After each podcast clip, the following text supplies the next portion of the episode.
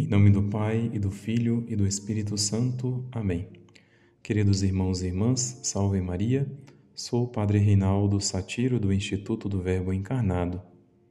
Nesta segunda-feira da 18ª semana do Tempo Comum, vamos meditar o Evangelho de São Mateus, capítulo 14, versículos de 13 a 21. Em sua passagem por esse mundo, nosso Senhor fez muitas coisas extraordinárias. Tão extraordinárias que muitos preferem não acreditar em seus milagres e dar explicações racionalistas, puramente humanas, para alguns fatos de sua vida, como é o caso do Evangelho de hoje. É realmente extraordinário, muito extraordinário, que Jesus tenha alimentado mais ou menos cinco mil homens, sem contar mulheres e crianças, com cinco pães e dois peixes. E que ainda os apóstolos tenham recolhido doze cestos cheios com pedaços que sobraram, depois de todos terem comido até ficarem satisfeitos. Se utilizarmos somente a luz de nossa razão natural para dar uma explicação a algo tão extraordinário, é evidente que nossa explicação vai ser insuficiente, simplesmente porque nossa inteligência é insuficiente para explicar os mistérios de Deus. E temos que reconhecer esta limitação e insuficiência se quisermos receber a luz divina, porque Deus rejeita os soberbos, mas dá a sua graça aos humildes.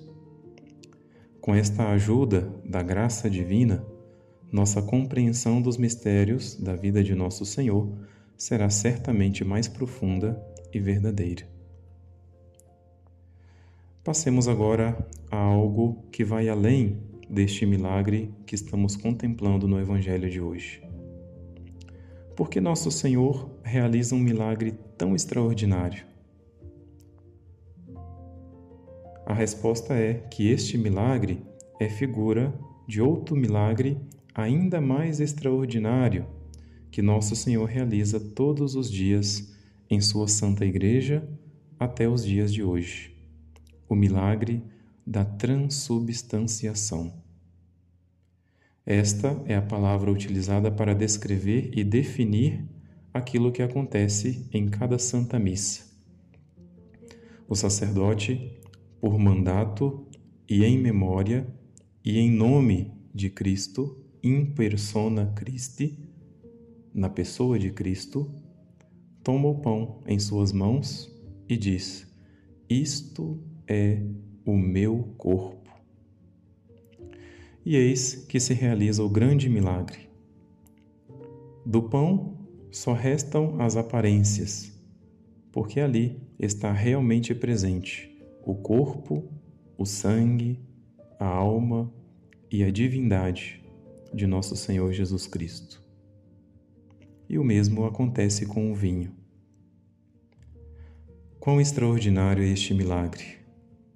Outrora, nosso Senhor alimentara e sustentara mais ou menos cinco mil homens, sem contar mulheres e crianças, com cinco pães e dois peixes.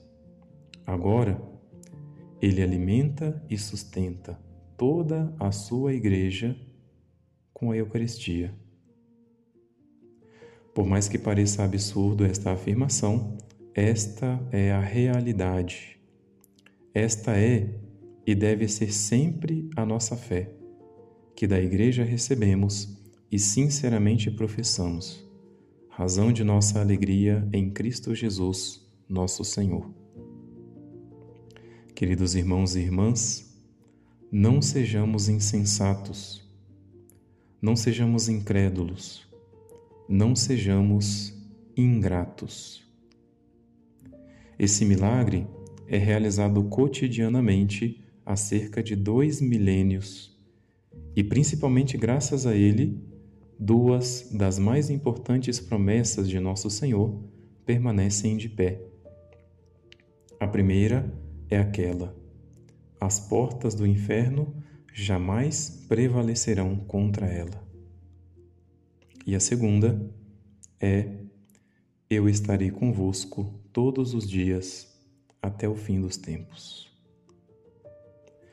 Graças e louvores sejam dados a todo momento ao Santíssimo e Diviníssimo Sacramento.